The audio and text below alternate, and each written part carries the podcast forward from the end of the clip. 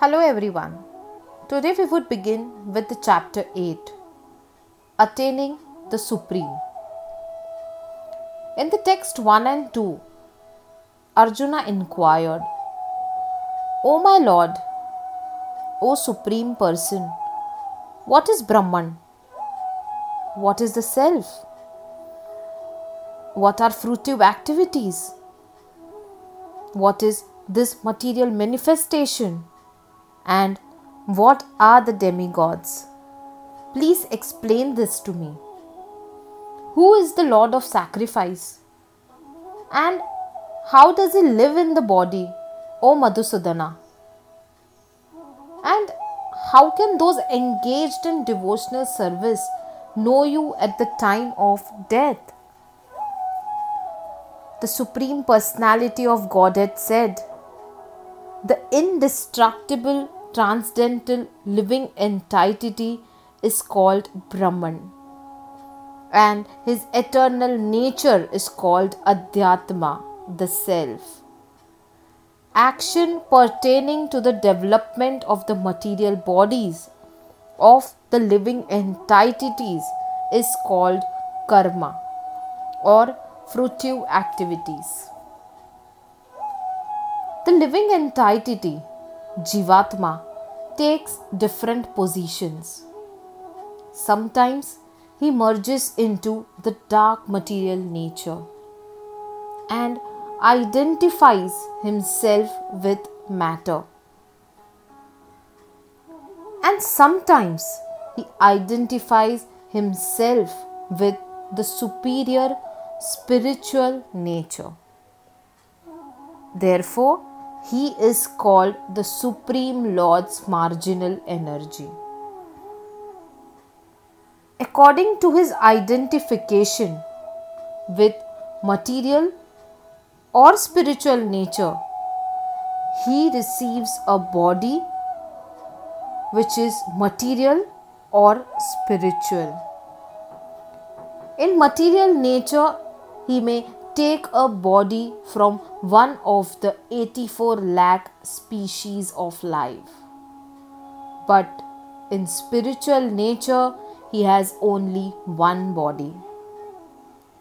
In material nature, he is manifested sometimes as a man, demigod, animal, beast, bird, etc., according to his karma.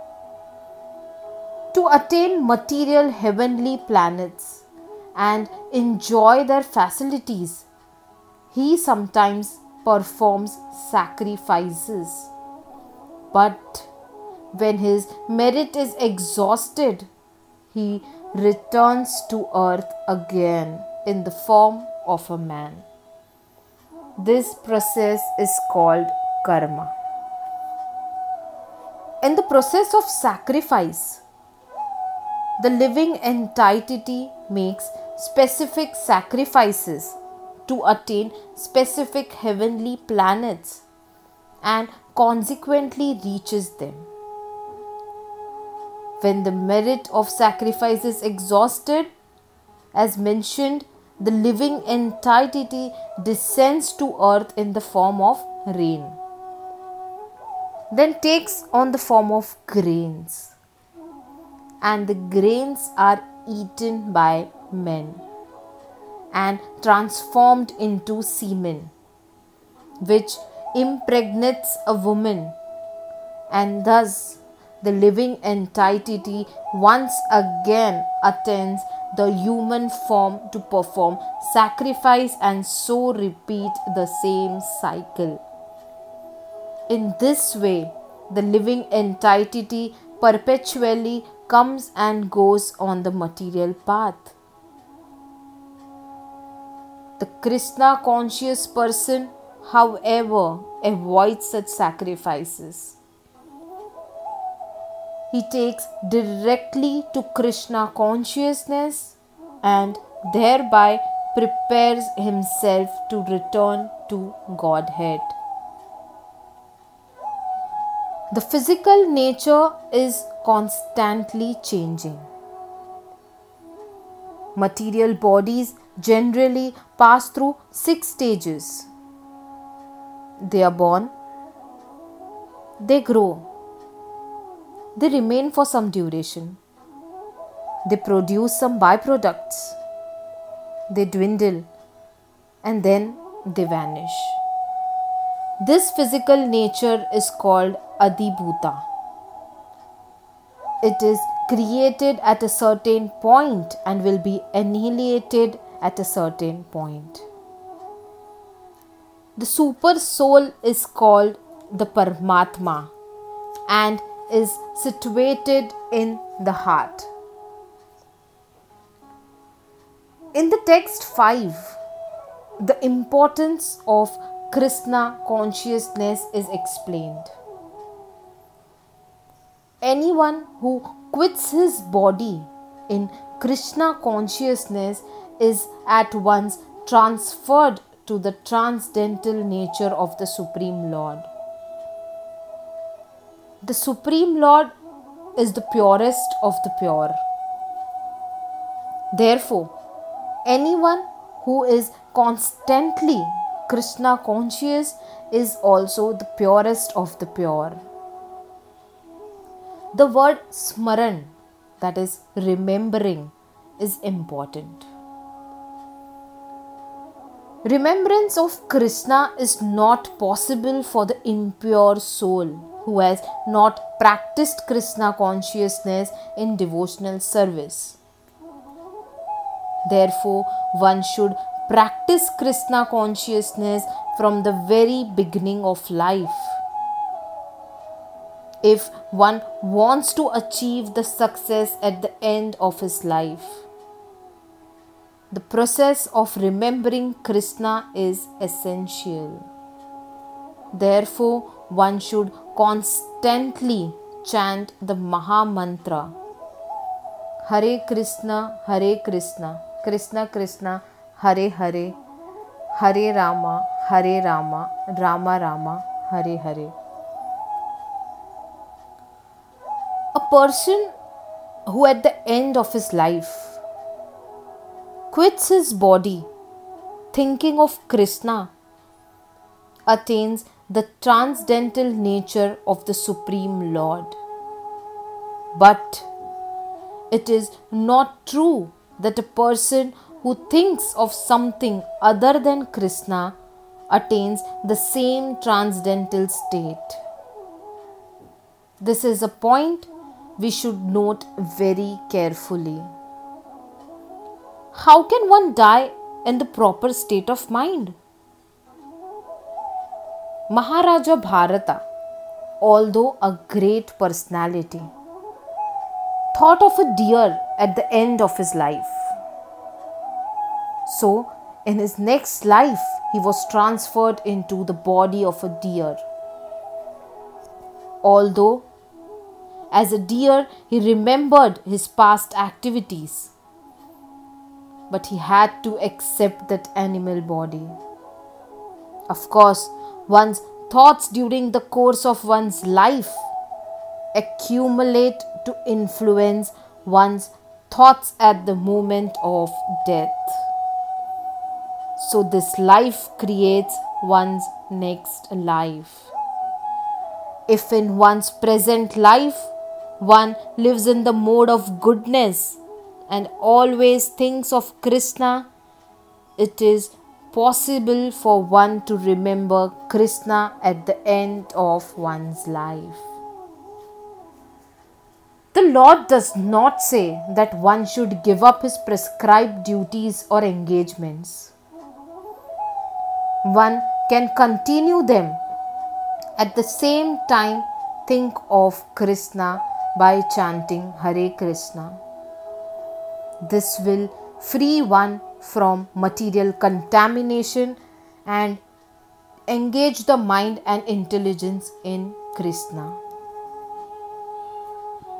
Yoga practice is meditation on the super soul within. Similarly, by chanting Hare Krishna, one fixes his mind always on the Supreme Lord. The mind is fickle and therefore it is necessary to engage the mind by forcing it to think of Krishna. One example often given is that of the caterpillar that thinks of becoming a butterfly and so is transformed into a butterfly in the same life. Similarly, if we constantly think of Krishna, it is certain that at the end of our lives we shall have the same bodily constitution as Krishna.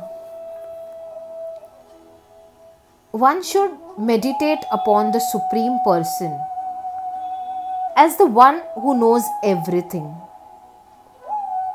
as He who is the oldest, who is the controller, who is the smaller than the smallest, who is the maintainer of everything, who is beyond all material conception, who is inconceivable, and who is always a person. He is luminous like the sun, and he is transcendental beyond this material nature. This means that the process of thinking of the Supreme is mentioned above. The foremost point is that he is not impersonal. One cannot meditate on something impersonal. That is very difficult. The process of thinking of Krishna, however, is very easy and is factually stated herein. First of all, the Lord is a person. We think of the person Rama and the person Krishna. And whether one thinks of Rama or of Krishna, what he is like is described in this verse of Bhagavad Gita. The Lord is Kavi, that is, he knows past, present, and future, and therefore he knows everything. He is the oldest personality because he is the origin of everything. Everything is born out of him. He is also the supreme controller of the universe. And he is the maintainer and instructor of humanity. He is smaller than the smallest. The living entity is one ten thousandth part of the tip of a hair. But the Lord is so inconceivably small that he enters into the heart of this particle. Therefore, he is called smaller than the smallest. As the Supreme, he can enter into the atom and into the heart of the smallest and control him as the Super Soul. Although so small, he is still all pervading and is maintaining everything. By him, all these planetary systems are sustained. We often wonder how these big planets are floating in the air. It is stated here that the Supreme Lord by his inconceivable energy is sustaining all these big planets and systems of galaxies. The word achintya, that is inconceivable, is very significant in this connection. God's energy is beyond our conception, beyond our thinking, and is therefore called inconceivable. Who can argue this point? He pervades this material world and yet is beyond it. We cannot comprehend even this material world, which is insignificant compared to the spiritual world. So, how can we comprehend what is beyond? Achintya means that which is beyond this material world that which our argument, logic, and philosophical speculation cannot even touch, that which is inconceivable. Therefore, intelligent persons avoiding useless argument and speculation, should accept what is stated in scriptures like the Vedas, Bhagavad Gita, and Srimad Bhagavatam and follow the principles they set down. This will lead one to understanding. A pure devotee always engages in devotional service to Krishna in one of his various personal features. Krishna has various plenary expansions and incarnations such as Rama and Narsimha. And a devotee can choose to fix his mind in loving service to any of these transcendental forms of the Supreme Lord. Such a devotee meets with none of the problems that plague the practitioners of other yogas. Bhakti Yoga is very simple and pure and easy to perform. One can begin simply by chanting Hare Krishna. The Lord is merciful to all. But as we have already explained, He is especially inclined towards those who always serve Him without deviation. The Lord helps such devotees in various ways.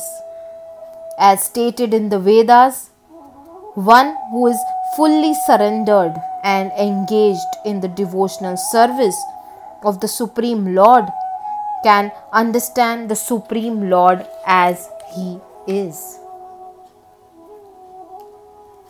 In the text 17, it is explained that the duration of the material universe is limited. It is manifested in cycles of kalpas. A kalpa is a day of Brahma. And one day of Brahma consists of thousand cycles of four yugas or ages Satya, Treta, Dwapara, and Kali.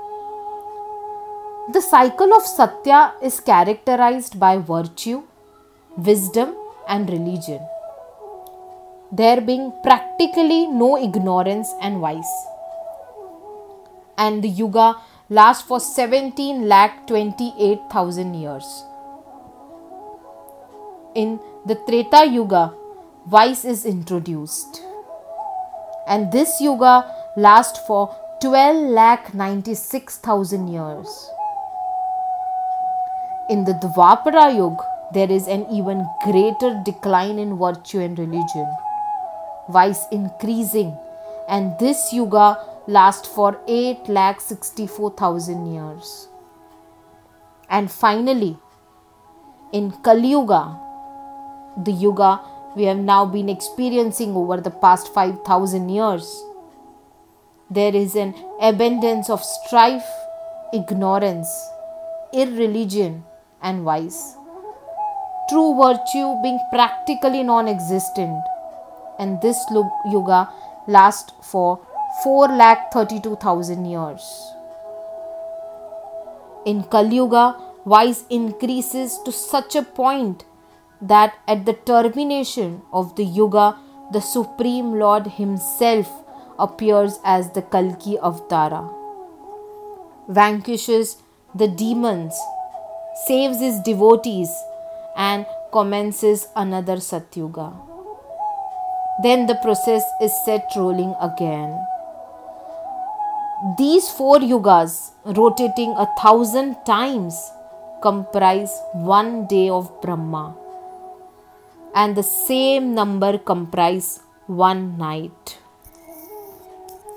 Brahma lives 100 of such years and then dies.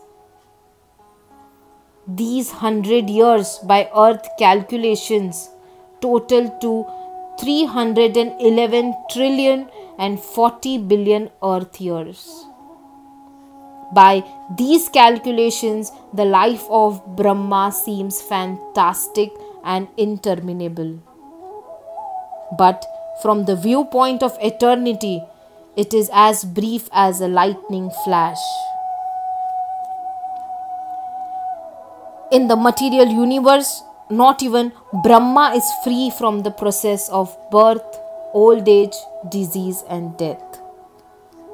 Brahma, however, is directly engaged in the service of the Supreme Lord in the management of this universe. Therefore, he at once attains liberation. To enter Krishna's supreme abode or the innumerable Vaikuntha planet is possible only by bhakti devotional service, as clearly stated here. No other process can help one attain that supreme abode. The Vedas also describe the supreme abode and the supreme personality of Godhead. In that abode, there is only one supreme personality of Godhead whose name is Krishna. He is the Supreme Merciful, and although situated there as one, he has expanded himself into millions and millions of planetary expansions. The Vedas compare the Lord to a tree standing still, yet bearing many varieties of fruits, flowers, and changing leaves. The planetary expansions of the Lord who preside over the Vaikuntha planets are four armed. They are known by a variety of names Purushottam, Kesava, Madhava, Rishikesa, Pradyumna, Sridhara, Vasudeva, Damodara, Narayana, etc.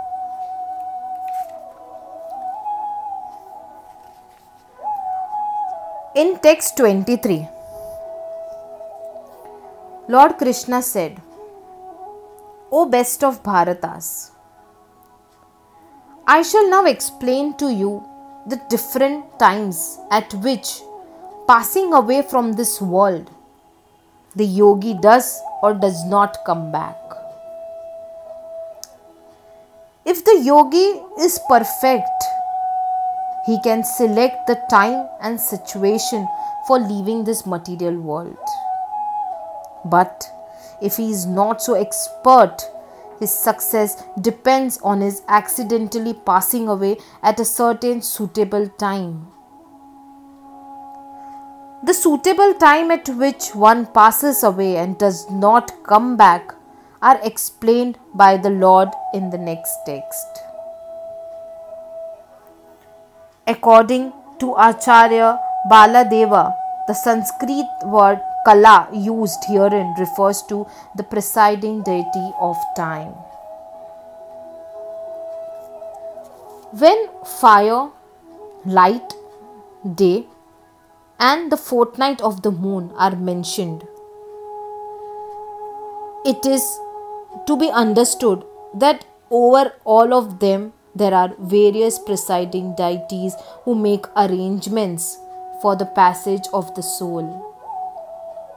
At the time of death, the mind carries one on the path to a new life. If one leaves the body at the time designated above, either accidentally or by arrangement, it is possible for him to attain the impersonal Brahma Jyoti mystics are advanced in yoga practice can arrange the time and place to leave the body. Others who have no control, if by accident they leave at an auspicious moment, then they will not return to the cycle of birth and death. But otherwise, there is every possibility that they will have to return. However, for the pure devotee in Krishna consciousness, there is no fear of returning. Whether he leaves the body at an auspicious or an inauspicious moment, by accident or by arrangement.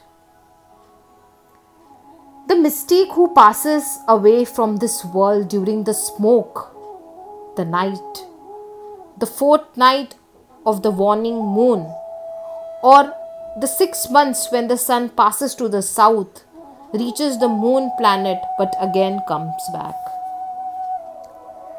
According to Vedic opinion, there are two ways of passing from this world one in light and one in darkness. When one passes in light, he does not come back. But when one passes in darkness, he returns. The words idam viditva indicate that one should understand the instructions given by Sri Krishna in this chapter and the seventh chapter of Bhagavad Gita. One should try to understand these chapters not by scholarship or mental speculation, but by hearing them in association with devotees. Chapters 7 through 12 are the essence of Bhagavad Gita. The first six and the last six chapters are like coverings for the middle six chapters, which are especially protected by the Lord. If one is fortunate enough to understand Bhagavad Gita, especially these middle six chapters, in the association of devotees, then his life at once becomes glorified beyond all penances sacrifices, charities, speculations, etc. For one can achieve all the results of these activities simply by Krishna consciousness. Thus, we end the eighth chapter of the Srimad Bhagavad Gita in the matter of attaining the Supreme. Thank you.